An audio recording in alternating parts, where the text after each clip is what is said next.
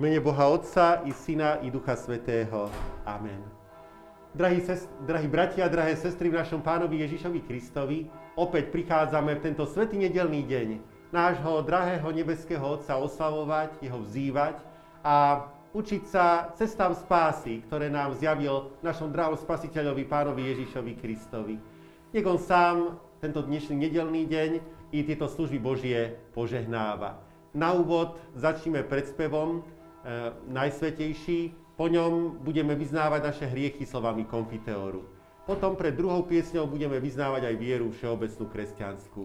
Začneme spoločne v mene Božom.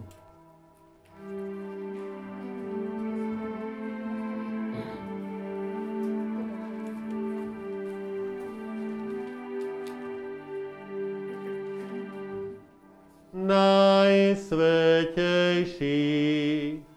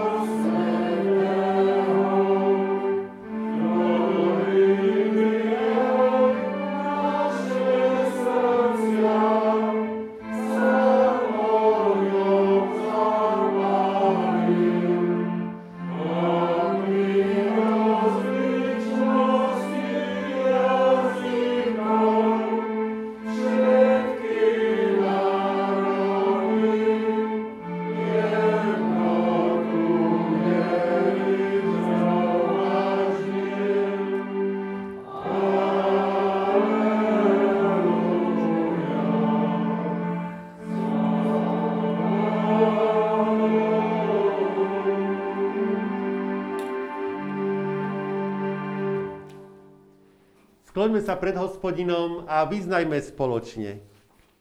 Bože milostivý, priznávam, že som sa previnil myšlienkami, slovami a skutkami. Konal som, čo je zlé a zanedbal, čo je dobré.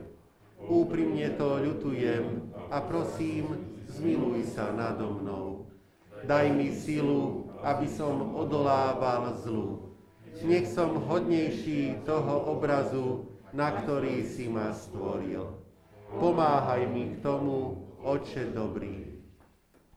Otec nebeský, ktorý skúma ľudské srdcia, počuje naše prozby a podľa svojho sľubu sa zmiluje nad tými, ktorí sa úprimne kajajú.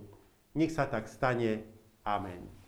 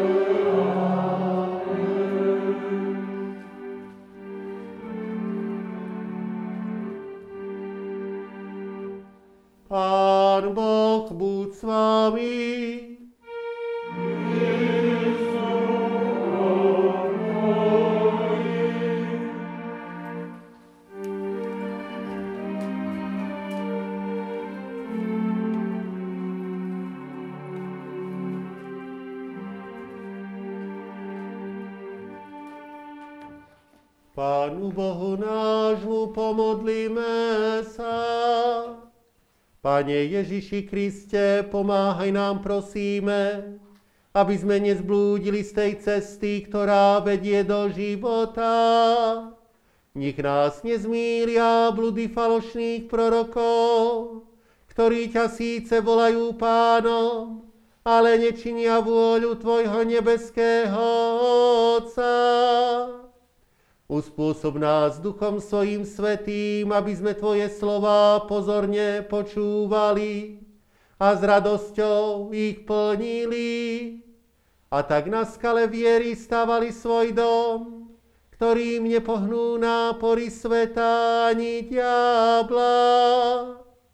Ty sám nás vyuč svojim cestám, aby sme chodili po Božích chodníkoch pre česť a slávu svojho svetého mena, požehnaného na veky vekov.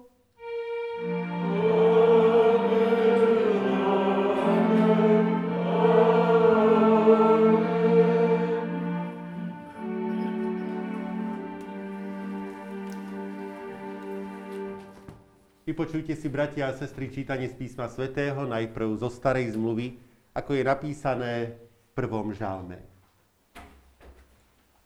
Blahoslavený muž, ktorý nechodí podľa rady bezbožníkov, na ceste hriešnikov nestojí a v kruhu posmievačov nesedí, ale v zákone hospodinovom má záľubu.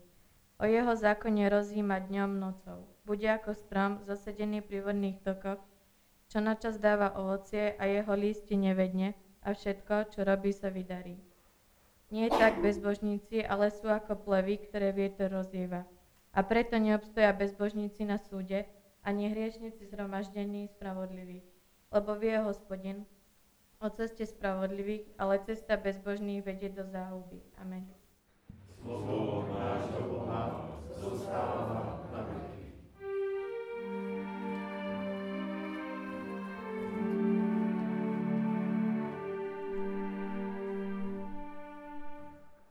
Dnešné sveté evanielium Ježíša Krista napísal evangelista Matúš v 7. kapitole.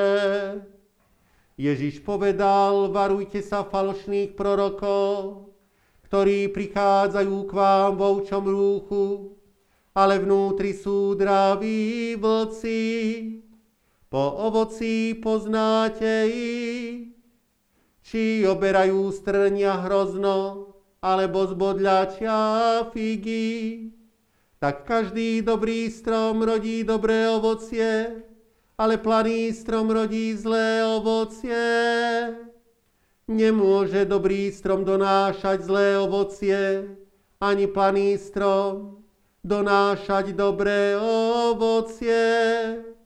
Každý strom, ktorý nerodí dobré ovocie, vytnú a hodia do ohňa tak teda po ovoci poznáte ich. Nie každý, kto mi hovorí, pane, pane, vojde do kráľovstva nebeského, ale kto činí vôľu môjho Otca nebeského.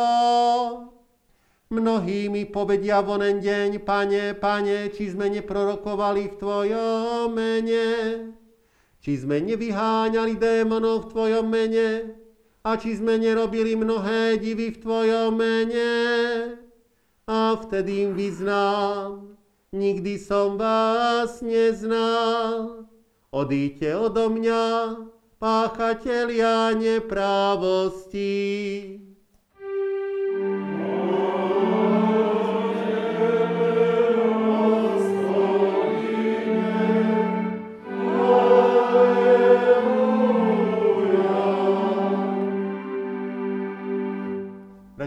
Vyznajme našu vieru v Pána Boha slovami viery všeobecnej kresťanskej. Verím Boha Otca Všemohúceho, stvoriteľa neba i zeme, Verím Ježiša Krista, Syna Jeho jediného, Pána nášho, ktorý sa počal z Ducha Svetého.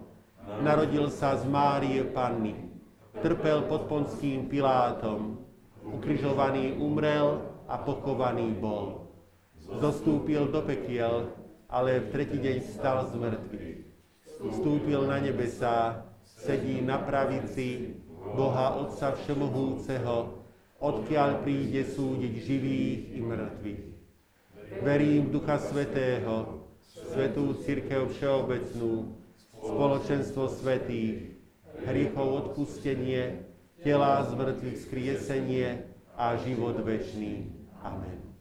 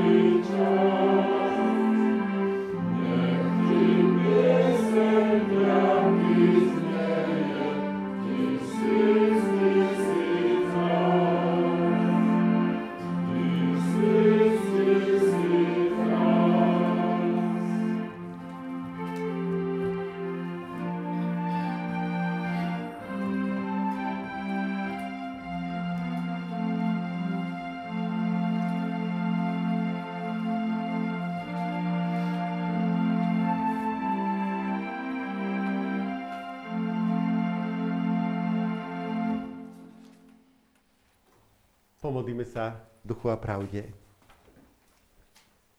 Bože, Ty nás všetkých povolávaš k svojej nekonečnej dokonalosti.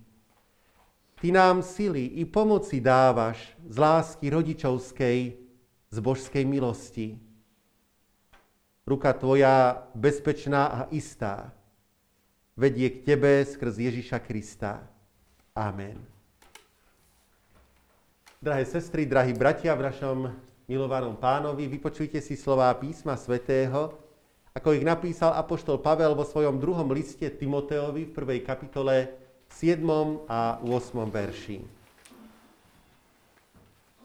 Boh nám zaiste nedal ducha bojazlivosti, ale ducha moci, lásky a sebaovládania. Nehanby sa teda za svedectvo o našom pánovi, ani za mňa, jeho väzňa, ale spolu so mnou v moci Božej znášaj protivenstvá za evanielium. Blahoslavení sú všetci, ktorí slovo Božie počúvajú a vo svojich srdciach i životoch ho zachovávajú. Amen. Milí bratia milé sestry, v istom cirkevnom zbore sa jeden chlapec raz obrátil na svoju mamičku s prozbou Mamička, pri kostole je detská besiedka, poďme sa tam pozrieť. Pre mamičku to bola zvláštna prozba, pretože nezvykli chodiť do kostola, ale keď si to už jej syn žiadal, tak teda šli. Čo však urobiť, aby to nebolo susedom divné, že idú v nedeľu do kostola? Žena sa rozhodla, že si vezme so sebou nákupnú tašku, ako keby išla do obchodu. A tak takýmto spôsobom chodila každú nedeľu do toho cirkevného zboru so svojím synom. Po toľkom chodení sa nakoniec stalo, že spoznala pána Ježiša. A potom povedala, teraz už viac nákupnú tašku nepotrebujem. Drahí priatelia, Apoštol Pavel píše mladému spolupracovníkovi Timoteovi, nehanbi sa za svedectvo o našom pánovi.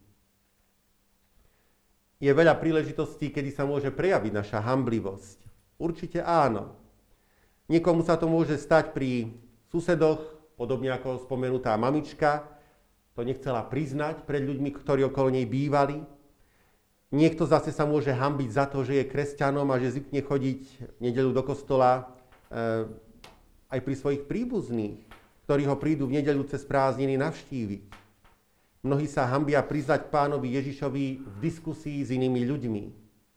Veď tak sa nám zdá, ako by to, čomu veríme, nebolo príliš moderné, ale skôr staré a prekonané. Veď kto už dnes verí v zázraky, v neviditeľné veci či vo väčší život? Tieto myšlienky ale, bratia a sestry, nie sú nejako nové. V rozličných obmenách sa neustále vracajú a sprevádzajú kresťanov už 2000 rokov. Apoštol Pavel sám musí Timotea povzbudzovať, aby sa za toto svedectvo o našom pánovi a za svoju vieru nehambil. A k tomu udáva štyri dôvody, ktoré ukazujú, že naozaj nemáme dôvod hambiť sa. Nemáme sa za čo hambiť.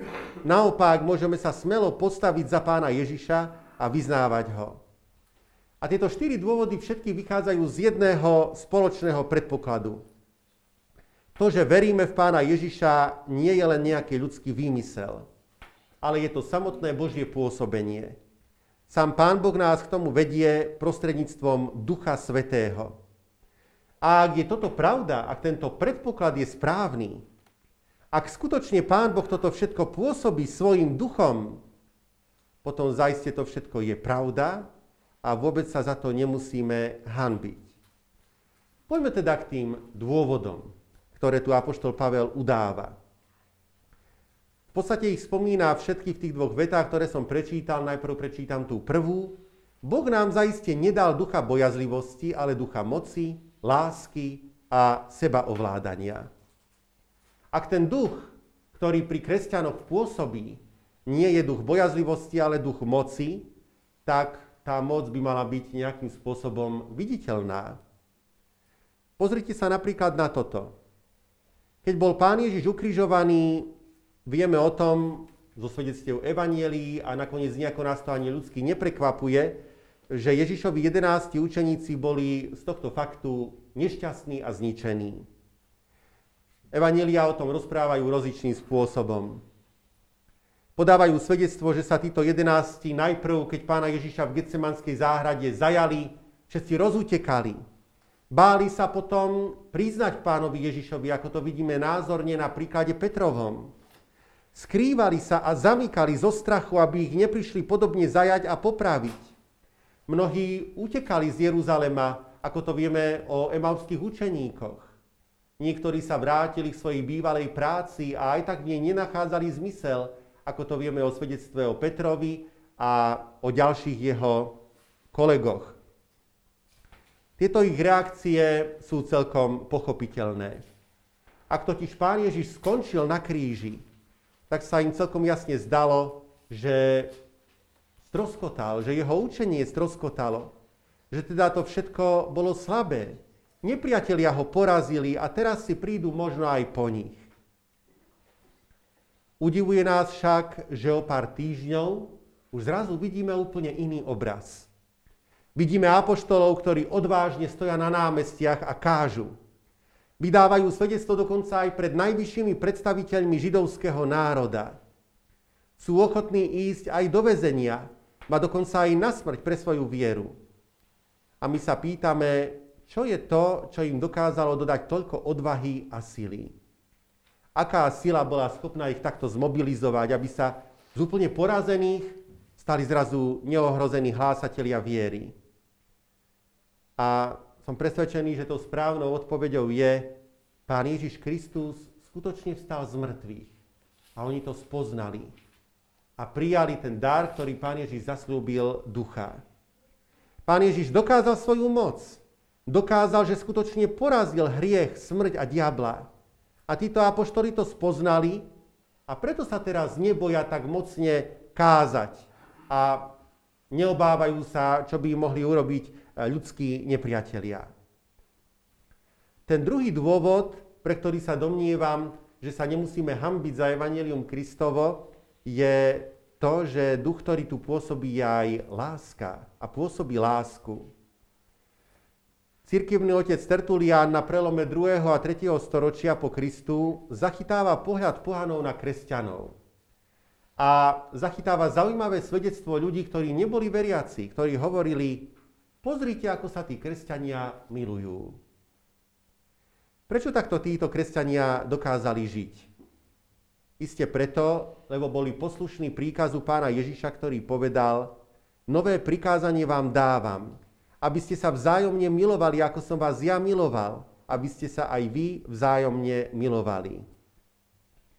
A robili to iste aj preto, lebo videli príklad svojho drahého pána a spasiteľa Ježiša Krista, ktorý práve E, z lásky k nám išiel na kríž, aby nám získal odpustenie hriechov a väčší život. A nakoniec e, som presvedčený, že to robili aj preto, lebo tu pôsobil práve ten mocný duch Boží, ktorý ich viedol aj k tejto láske a dával silu takto sa navzájom milovať. Tretí dôvod je sebaovládanie. O Pavlovi je známe, že dokázal vo vezení spievať piesne a k viere privádzať mnohých väzňov. Písal listy z väzenia, nakoniec aj tento list, druhý Timoteovi, bol napísaný vo väzení. Zďaleka to nie sú listy, ktorých by prosil len o pomoc, ale sú to listy povzbudzujúce. E, a dokonca povzbudzujú takou silou, že ešte aj dnes, po 2000 rokoch, v nich dokážeme načerpať veľa inšpirácie, múdrosti a pozbudenia. A tak sa pýtame, čo mu k tomu dodávalo silu. Niekto by sa mohol domnievať, že je to výnimočný prípad tento apoštol Pavel. Z dejín však veľmi dobre vieme, že o mnohých kresťanoch je známe, ako prijímali utrpenie pre pána Ježiša Krista, nie so slzami v očiach, nie nešťastní a zúfalí, ale mnohí s úsmevom a s odhodlaním.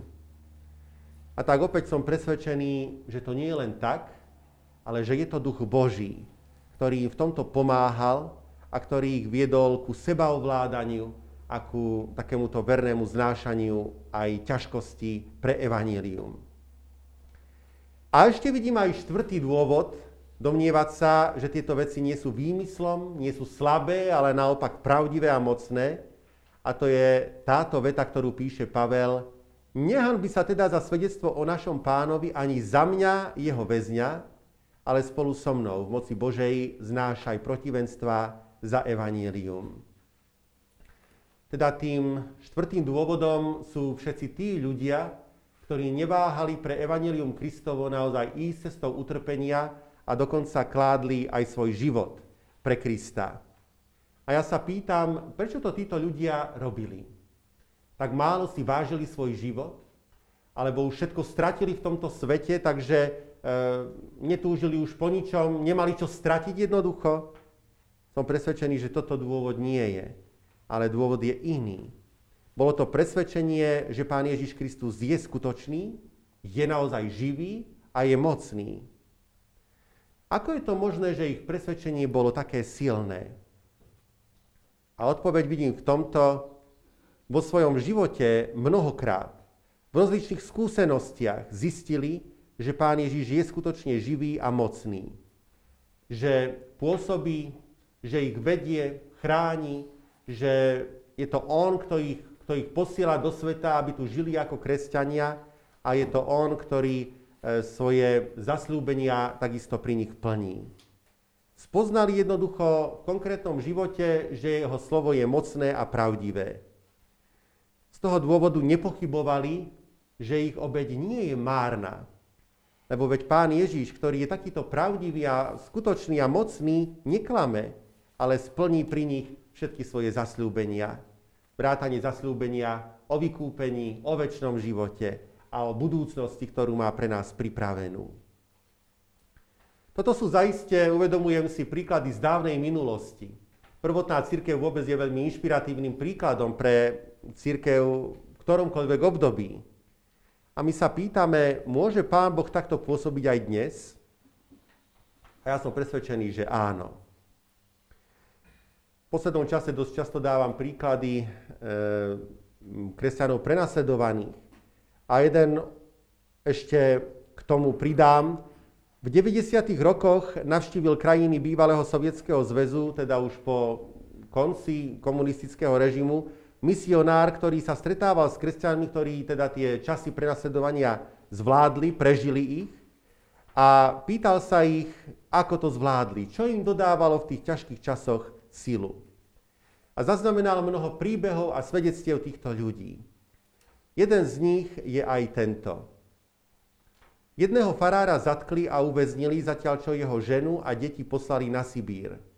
Bola chladná noc. Vo vzdialenej a chátrajúcej drevenej búde, kde si tri deti delili poslednú kôrku chleba, skôr ako pôjdu stále hladné spať, vypili poslednú šálku čaju, pokakli k modlitbe a spýtali sa, kde zoženieme viac jedla, mama? Sme hladní. Myslíš, že otec vie, kde teraz žijeme? Mama ich uistila, že ich nebeský otec vie, kde žijú.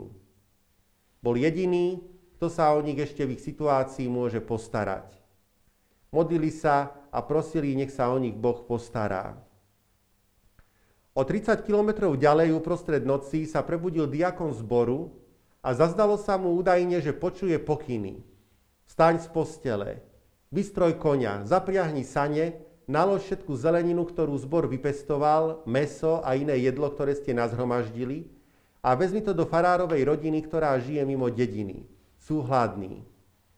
Diakon, to vzal ako Boží príkaz pre neho, ale povedal, pane, ale ja to nemôžem urobiť, vonku mrzne. Je výchrica, mohol by zamrznúť kôň aj ja. A tedy počul, musíš ísť, farárová rodina má problémy. Muž namietal, pane, musíš vedieť, že vonku sú vlci, mohli by mi zožrať konia a aj ja by som bol vo veľkom nebezpečenstve. Diakon počul, ako mu duch vraví, nemusíš sa vrátiť naspäť, musíš len ísť. A tak teda išiel. Keď na druhý deň ráno pred úsvitom hlasno zabúchal na dvere kývajúcej sa búdy, muselo to vystrašiť matku aj deti. Predstavte si však ich radosť a úžas, keď bojazlivo a váhavo otvorili dvere a za nimi našli malého zmrznutého člena Kristovho tela. Držal obrovský batoh a oznámil, náš zbor pre vás zozbíral potraviny, aby ste sa nasítili. Keď to zjete, prinesiem viac.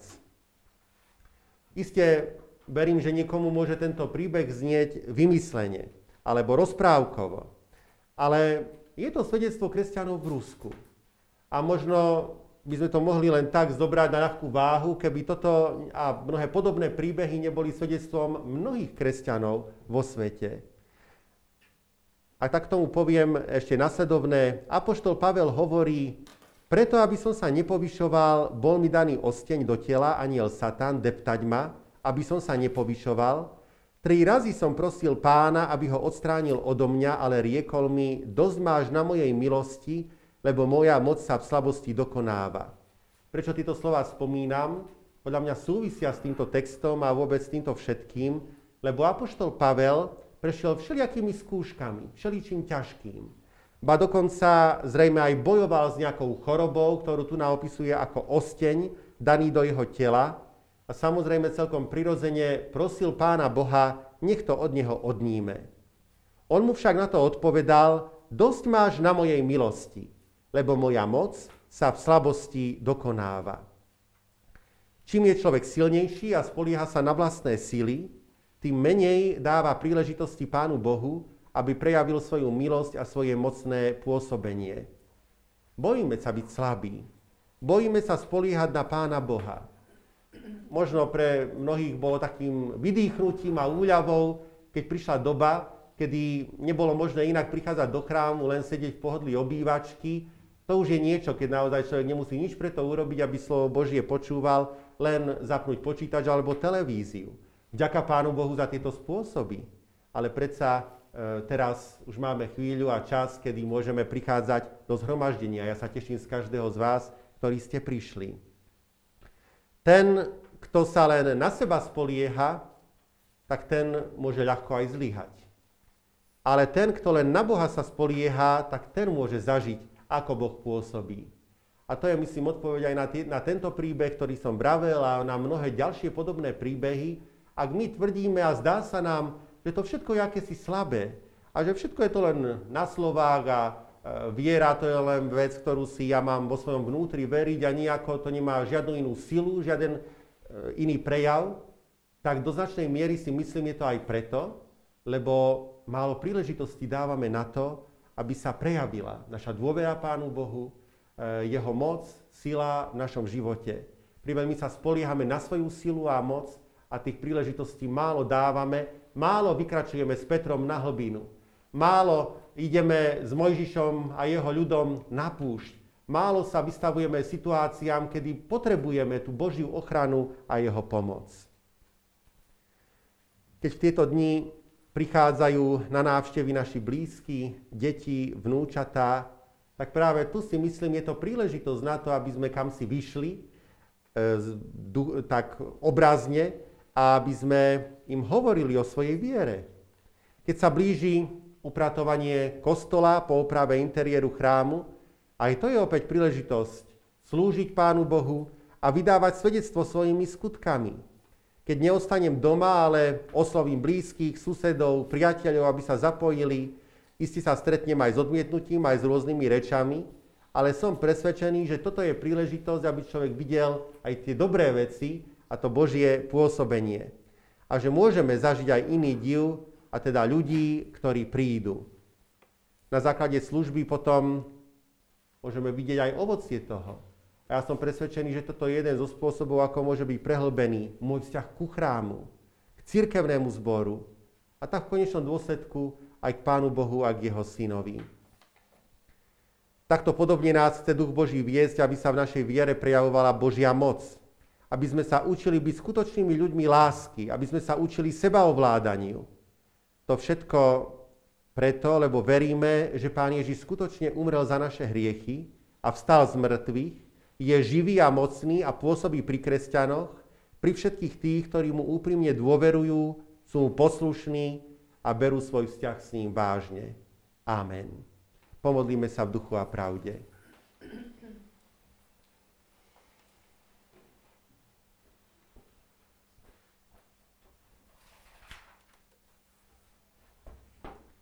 Drahý Pane Ježiši Kriste, Ty si chválil svojho Otca, že všetky tajomstvá spásy skrýl pred múdrymi a rozumnými a zjavil nemluvňatám.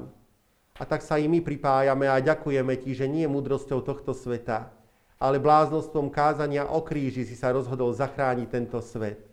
Schudobnil si pre nás, aby si nás obohatil svojou milosťou. Zavrhnutý si bol spomedzi ľudí, aby sme my boli vyvolení za Božie deti a dedičov kráľovstva. Ďakujeme Ti za to z celého srdca. Vyznávame Ti, že sme boli nieraz prestrašení a pochybujúci, Ty sám nás, Pane, vyučuj, utvrdzuj a privádzaj k pevnej viere. Nie zaslepenej, ale jasnej, premyslenej, osvedčenej, založenej na mocnom pôsobení Tvojho ducha, osvedčenej v mnohých skúškach a skúsenostiach. Pomôž nám poslúchnuť napomenutie svätého Pavla, aby sme nasledovali volanie svätého Ducha a nebáli sa ani nehambili. Aby sme mocne žili svoju vieru, aby sme sa snažili zo všetkých síl milovať, počnúť od svojich najbližších, pri ktorých to je iste i nieraz najťažšie, cez svojich susedov, priateľov, bratov a sestry v cirkevnom zbore a potom i svojich nepriateľov. Aby sme sa snažili i ovládať svoje konanie. A Ty nám svojim duchom v tom chceš pomáhať iste a tak konať spasenie. Prosíme ťa, drahý Pane náš, aby si požehnávali opravu nášho chrámu i všetky ostatné práce, ktoré majú byť vykonané Zvlášť ťa teraz prosíme za obetavosť bratov a sestier, tú finančnú, ktoré sa prejavuje láska k nášmu chrámu, k Tvojmu slovu i k Tebe, A teraz zvlášť i za tú obetavosť formou ochoty pomôcť e, napríklad pri upratovaní nášho chrámu. Drahý Pane, daj nám k tomu sily aj odvahu pozvať ďalších. Pomôž, nech i toto prispieje k tomu, aby nám bol blízky a vzácný náš chrám. Drahý Pane Bože, prosíme ťa, pomôž, aby sa čím skôr skončilo toto zvláštne a pre mnohých ťažké obdobie, v ktorom žijeme v rozličných obmedzeniach a okrem iného nemôžeme príjmať večeru pánovu tu v zborovej miestnosti alebo potom v chráme. Pomôž, nech sa situácia okolo koronavírusu rýchlo stabilizuje. Drahý Pane, do Tvojich rúk to dávame a prosíme ťa, neopúšťaj nás. Ďakujeme Ti za to, že v tých malých spoločenstvách a v rodinách sa toto môže diať a Večera Pánova prisluhovať. A ďakujeme Ti za všetky rodiny, ktoré v uplynulom týždni vo svojom kruhu Večeru Pánovu prijali. Prosíme ťa, aby si im doprial z toho mnohého hojného požehnania, a pozbudzoval ich v ich viere. Prosíme ťa, drahý Pane náš, aj za našu spolusestru Elenu Janovčíkovú, ktorá už predčasom sa trápila po úraze nohy a teraz opäť sa náhle ocitla pre rovnakú príčinu v nemocnici. Drahý Pane Bože, nedovol jej v tomto všetkom si zúfať, ale pomáhaj, aby pevne stála vo svojej viere, aby dôverovala Tebe, veľkému lekárovi lekárov a Ty, Pane Bože, jej pomáhaj. Lekárom, sestričkám, všetkým zdravotníckým pracovníkom pomáhaj, nech sa s láskou a dobre o ňu starajú. A ak je to Tvoja vôľa, tak pomôž, aby sa skoro z tohto zranenia uzdravila. Vypočuj nás, drahý Pane Bože, keď ešte spoločne k Tebe voláme, Oče náš, ktorý si v nebesiach, posved sa meno Tvoje, príď kráľovstvo Tvoje, buď vôľa Tvoja, ako v nebi, tak i na zemi. Chlieb náš každodenný daj nám dnes a odpúšť nám viny naše, ako aj my odpúšťame viníkom svojim. I neuvoď nás do pokušenia, ale zbav nás zlého, lebo Tvoje je kráľovstvo, i moc, i sláva na veky. Amen. Sláva Bohu Otcu, i Synu, i Duchu Svetému, ako bola na počiatku, i teraz, i vždycky, i na veky vekov. Amen. Bratia a sestry, skôr ako prečítam oznamy, chcem sa ešte za cirkevný zbor vyjadriť e, takej veci, ktorá teraz e, ako si rezonuje v spoločnosti a v cirkvi a vy ste sa s tými ste mohli stretnúť e, na rozličných, e, na rozličný spôsob, či na stránkach evangelického posla, alebo cez sociálne siete. A to je otázka postoja e, k homosexualite, k ľuďom orientovaným LGBTI a podobne. A s tým súvisia sa otázka pôsobenia sestry farárky Ani Polckovej. Nebudem sa k tomu dlho vyjadrovať, lebo myslím si, že to stanovisko zboru biskupov, ktoré k tomu bolo vydané a bolo uverejnené aj na stránkach posla a takisto aj na internetovej stránke círk- e, církvy, e, bolo dobré. A tak si aj ja myslím, že e, táto otázka úzko súvisí vôbec s našim chápaním písma svätého a toho, ako ho berieme. E, pretože je možné zaiste ustupovať rozlične a e, inak brať a všelijako prispôsobovať a vykladať rôzne veci v písme, ale písmo sväté je predsa pre nás záväzné. E, zaiste e, bolo písané vo svojej dobe a mnohé veci treba vykladať a treba sa nad nimi zamýšľať. To je neustalou úlohou nás, kresťanov, ale svoju autoritu nejako nestratilo a teda tento poctivé štúdium písma a dôvera v toto slovo je neustále potrebná. E, preto vás prosím, aby ste nad tým takto uvažovali. Zároveň si myslím, že aj takáto debata je potrebná v cirkvi, lebo práve vedie k tomu, aby sa tie naše postoje a nakoniec aj viera v Pána Boha prečistili, vyjasnili a upevnili. Takže po istej stránke je to dobré, i keď nie je ľahké. A zároveň v tejto súvislosti poprosím sestru Fasingerovú, aby sa Pánu Bohu pomodlila i za túto situáciu a vôbec za pokoj v cirkvi.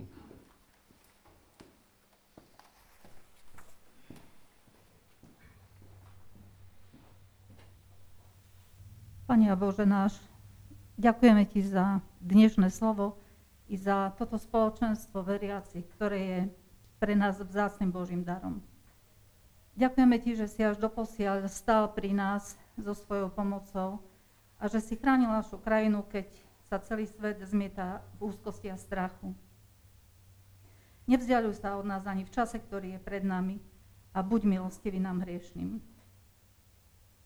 Modlíme sa za našu církev, ktorá je vystavená útokom zvonku aj znútra církvy. Ochraň, Pane, svoj ľud od nesprávnych postojov, aby sme sa nepripodobňovali tomuto svetu, aby nad Bibliu nebolo povyšované žiadne ľudské slovo, ale aby sme žili v jednote Tvojho ducha a vo zväzku pokoja. Modlíme sa za našich biskupov i za všetkých kazateľov slova Božieho Daj im múdrosť a moc z hora a silu odolávať zlému. Prosíme, Pane, napokon, nám daj ducha modlitby, aby sme neustávali v prozbách a vďakách, aby sme príkladným životom oslavovali Tvoje sveté meno. Amen. Ďakujem pekne. Bratia a sestry, oznámy nájdete v informačných listoch. E, z, nich, z týchto oznamov zdôrazním najmä to, že od zajtra chcem nastúpiť na dva týždne na dovolenku a tak v tomto období, ak bude niečo potrebné riešiť, či e, otázku pohrebov napríklad, alebo iných dôležitých vecí, tak e, vás poprosím, aby ste sa obrácali na sestru farárku Danielu Mikušovu z Litovského Petra, ktorá ma bude v tomto období zastupovať. Na budúcu nedeľu, aj tu ďalšiu nedeľu, potom tu na, má poslúžiť brat farár Janko Paciga, som mu za to vďačný a e, teším sa na toto jeho pôsobenie. Ďalšia dôležitá vec, ktorú už tak nejako pripravujeme, je e, koniec oprav interiéru chrámu, ktoré by mali teda byť ukončené 13. augusta, taká, tak znie dohoda so stavebnou firmou. A následne potom treba náš chrám upratať, uviesť e, do toho stavu, aby sa dal užívať, keďže e, aj lavice sú inde a všetko zariadenie a všetko treba vyčistiť a poupratovať.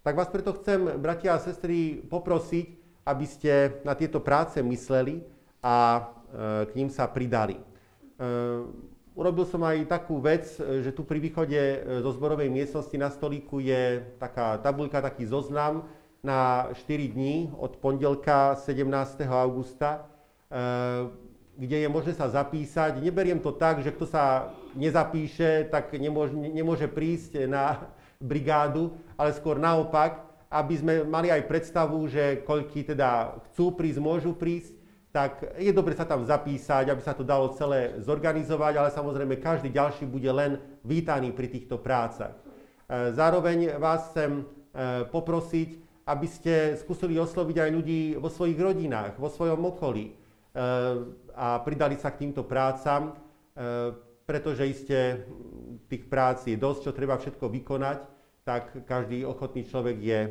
vítaný. A zároveň, myslím si, že by sa dalo všelijako aj pri tomto postupovať, najjednoduchšie by zaiste bolo objednať nejakú upratovaciu firmu a tak nech všetko spraví.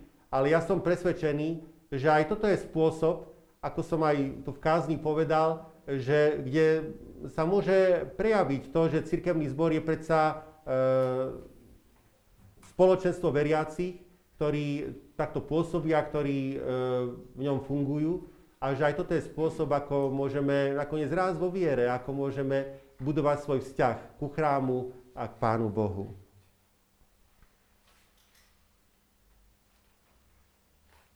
Takže poprosím vás, aby ste na to pamätali a pokiaľ už teraz viete povedať, kedy by ste sa mohli zúčastniť týchto prác, tak bolo by dobré, keby ste sa do toho zoznamu aj zapísali.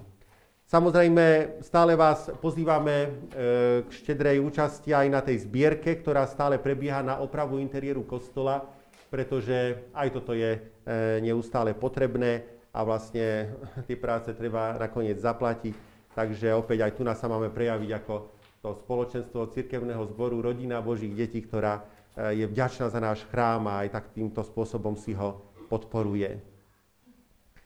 Prijali sme aj nasledovné milodary. Rodina Filova a Oliárová prispela do zbierky na opravu chrámu Božieho, jeho interiéru 200 eur. Bohuznáma rodina e, na rovnaký účel prispela milodárom 100 eur a rodina Melnová 50 eur.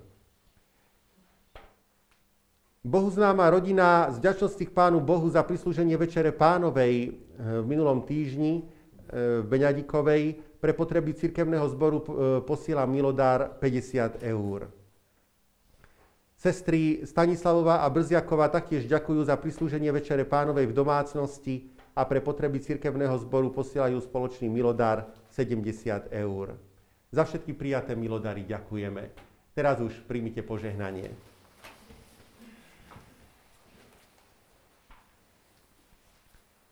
Moja ruka bude stále pri tebe a posilní ťa moje rameno, hovorí náš pán. Amen.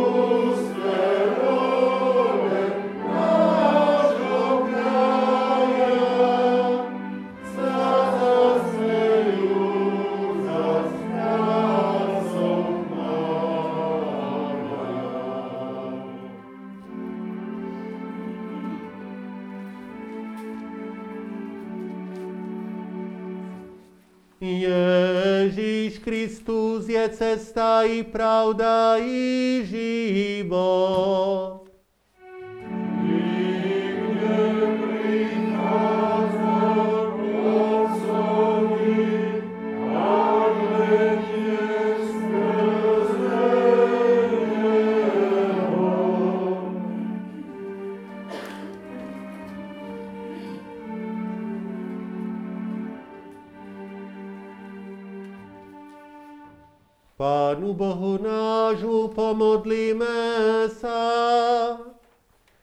Tvoju milosť myslíme, o Bože, veď z nej sme prijali ducha synovstva, ktorý nám osvedčuje, že sme Tvoje dietky. Keď v Tebe máme svojho Otca, nebojíme sa ťažkostí života, ani utrpenia, ani smrti keď nás Tvoj duch vedie, silnejší sme ako všetko, čo je vo svete. Ako Tvoji synovia céry sme aj dedičia, a to dedičia Boží a spolu dedičia Kristovi. Voď nás prosíme cestami nášho života tak, aby sme toto dedičstvo nebies nestratili, ale raz boli s Tvojím synom aj väčšine oslávení.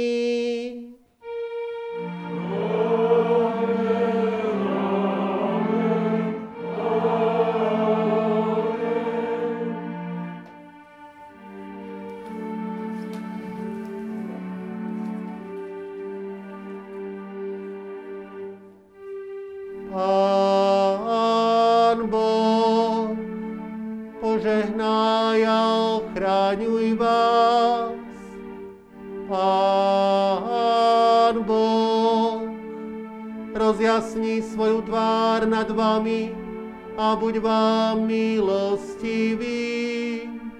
Pán Boh, obráť k vám svoj obličaj a daj vám svoj časný i večný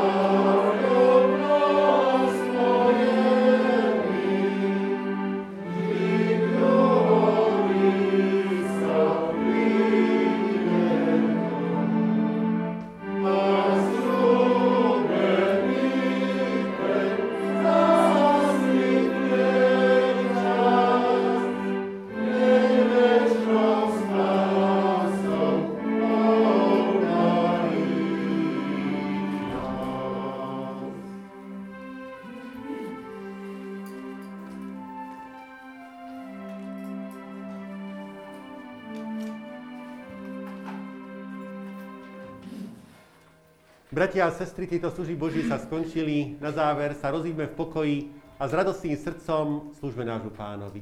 Pokoj vám.